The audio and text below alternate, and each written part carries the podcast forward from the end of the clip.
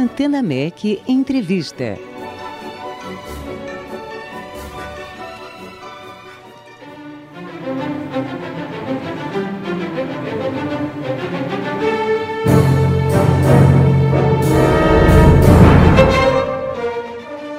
A Academia Brasileira de Música apresenta o catálogo de obras e biografia do maestro Mário Tavares, um dos músicos mais proeminentes em nosso país na segunda metade do século XX. Em Mário Tavares, a música como arte e ofício, o acadêmico André Cardoso realiza uma meticulosa investigação nos arquivos pessoais, jornais de época, bibliotecas e documentos administrativos para resgatar a memória do artista e revelar sua intensa atividade profissional. Se, por um lado, a biografia mostra um compositor muitas vezes eclipsado pelo regente, o catálogo nos relembra a forte verve criativa de Mário autor de uma centena de obras em quase todos os gêneros e de inúmeros arranjos e orquestrações. E o Antenamec tem o prazer de receber hoje André Cardoso para nos contar como foi esse trabalho admirável. Boa noite, André. Uma alegria recebê-lo aqui no Antenamec. Boa noite, Sidney. Alegria é minha. Muito obrigado pelo convite. André, é, vamos começar falando é, um pouco sobre a sua trajetória na música e na academia. Bom, é, eu sou professor da Escola de Música da, da UFRJ, né? Uhum. Também sou membro da Academia Brasileira de Música, ocupo a cadeira número 26. Eu conheci o maestro Mário Tavares é, na década, iníciozinho da década de 90, né? Tive um contato assim bem próximo com ele, primeiro no Teatro Municipal uhum. e depois, durante um pequeno período que ele foi professor da Escola de Música, eu já estava fazendo o mestrado à época e pude, então, ser aluno dele em uma disciplina eh, no mestrado. Então, vem daí esse meu contato com, a, com ele e com Sim. a música dele. Né? Perfeito. André, o que você destacaria na biografia do maestro Mário Tavares? Olha, é, o que eu destacaria principalmente é assim que nós estamos trazendo à, luz a obra composicional dele. Perfeito. O maestro Tavares se notabilizou como um dos mais importantes é, regentes brasileiros da segunda metade do século XX, especialmente no Teatro Municipal, onde ele foi por mais de 30 anos titular da Sinfônica do, do Municipal, né? Também marcou época a participação dele nos festivais internacionais da canção, aqueles festivais de música popular que a Rede Globo é, fazia, uhum. enfim, organizava, e ele também foi o regente da orquestra da TV Globo. Então, essa carreira muito intensa como regente deixou um pouco a obra composicional dele de lado. Né? Então, agora, a gente está trazendo, através do, do catálogo e da, e da biografia, para que essa obra seja conhecida pelos intérpretes, especialmente os jovens, né, que pouca pouco contato é tiveram com a música do Márcio Tavares. Sempre importante trazer é, a, a, luz é, dessa magnitude de, de compositores como Mário Tavares Sim, é, para dúvida, os jovens. Que trabalhou para... inclusive na Rádio MEC é muitos verdade, anos, né? exatamente. né? Foi regente da Orquestra de Câmara, teve uma atuação importante aí na rádio. Sim, né? sim. Então tudo isso está lá no, no, no livro, que não é só um catálogo de obras. Tem uma longa biografia, bem detalhada, pesquisada nos documentos que a família colocou à disposição, enfim.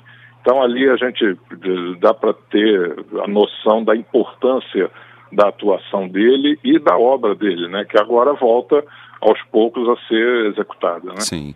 André, é... bom, você já nos deu uma pista aí que você trabalhou, chegou a trabalhar com o maestro Mário Tavares, chegou a conviver com ele um tempo.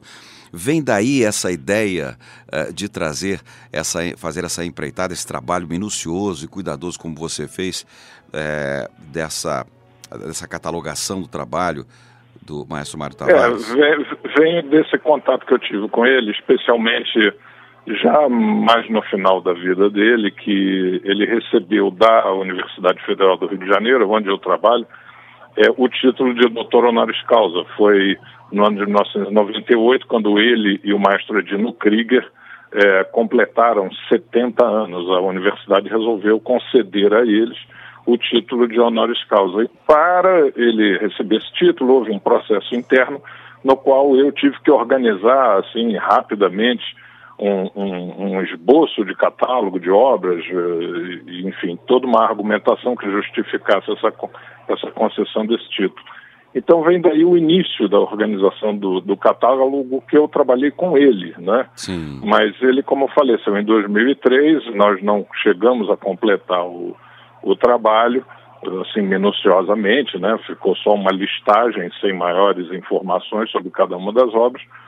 E eh, em 2018, quando ele completaria 90 anos, ele foi homenageado em vários concertos, eu resolvi retomar essa organização do catálogo, finalizar e publicar como uma homenagem aos 90 anos dele, né, que foi, foi em 2018. Sim. Então veio daí a, a ideia de fazer e, e, e, anexar também uma biografia, já que é, é um músico que de 2003, quando faleceu, para cá ficou um tanto esquecido, né? As novas gerações não conhecem. Então eu resolvi também anexar uma biografia detalhada. E lógico que é, dentre é, peças importantíssimas nesse catálogo, você descobriu preciosidades que estão à disposição já dos nossos queridos melômanos em sua obra, não é isso, André? É, na verdade, o catálogo, a organização do catálogo e a oportunidade de homenageá-lo em 2018 acabou com que a Academia Brasileira de Música também editasse algumas obras, né? Obras uhum. que estavam ainda em manuscritos, que não eram tocadas há algum tempo. Então, nós fizemos a abertura folclórica, a introdução e dança brasileira número um, a, a, as duas impressões para a orquestra de cordas, conseguimos promover, fizemos a edição e promovemos a, a estreia mundial da Ave Maria dele, uma obra para coro, que acabou tendo uma, uma estreia é, muito importante, que foi feita no Vaticano, na, na, na, cidade de Roma, no próprio Vaticano, por um coro da Universidade Federal do Rio Grande do Norte. Então a gente acabou aproveitando essa efeméride para é, promover a obra do maestro. Não só editamos, como gravamos. Sim. A Sinfônica Nacional fez um concerto na série Brasilianas da Academia Brasileira de Música, gravou, por exemplo, a, a, abertura folclórica, né? outras obras que aos poucos vão voltando ao repertório, como o trio é, para sopros, que o trio Capitu é, tocou e gravou, uhum. né? um trabalho importante da Sofia Tchecato, a flautista. Né, o divertimento para sopros, ou seja, uma série de obras que os intérpretes é, passam a conhecer, gostam e querem tocar. Isso é que é o mais importante, que a obra volte aos concertos. Né? Exato. Daí a importância é, da reunião de suas composições de biografia, de biografia também no cenário atual da música de concerto, não é, André? Sim, com certeza, porque tem obras do, do, do Maestro Tavares que são muito executadas. Né? Por exemplo, o Quinteto de Sopros, que foi gravado, acho que umas quatro ou cinco vezes por diferentes grupos, especialmente o Quinteto Vila Lobos deve ter gravado umas duas ou três vezes. É, então são peças muito conhecidas, mas ele tem, é, como você mesmo disse, mais de uma centena de obras, né, obras de câmera, é, sonatas para violoncelo, né, trios, quarte, um quarteto de cordas que a gente editou também e acabou sendo levado na Europa né, pelo, pelo sobrinho do maestro que é músico, que é Gustavo Tavares, um violoncelista brasileiro com carreira internacional. Enfim, ele tem uma série de obras que podem é, voltar ao repertório, né? algumas delas inclusive inéditas, né? tem obras orquestrais, obras para coro e orquestra que nunca foram executadas. Uhum. É, então, a partir do catálogo, os, os, maestros, os intérpretes em geral, vão poder conhecer e, é, quem sabe, programá-las. Né? Verdade. André, onde os nossos ouvintes podem encontrar a publicação? Já está disponível?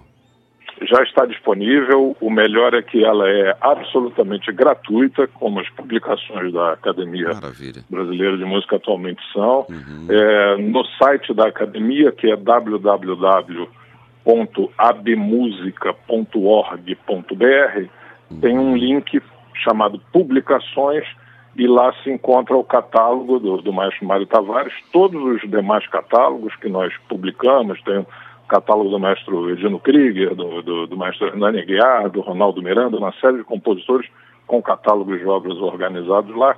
Tem também todos os exemplares da revista brasileira, com todos os artigos, é, disponíveis gratuitamente para leitura e para download. Maravilha, André. Em tempos de, de vamos dizer, de reclusão, em que temos que ficar dentro de casa, né? nada melhor do que opções como essa de pesquisa, de estudo, que estão à disposição é, pela internet gratuitamente, né? Isso, exatamente. Quer dizer, o mais importante para nós na, na academia é que, que, tem por objetivo exatamente promover a música brasileira, uhum. é que esse material chegue ao maior número possível de pessoas. Né? Então, a opção por disponibilizar digitalmente, gratuitamente, faz parte dessa iniciativa da academia. Então, o, o, intérprete, o leitor que quiser, é só acessar o site da academia, AB baixar Música. o arquivo ler uhum. www.abmusica.org.br. Maravilha. Conversamos com o acadêmico professor André Cardoso, autor do livro Mário Tavares, a música como arte e ofício.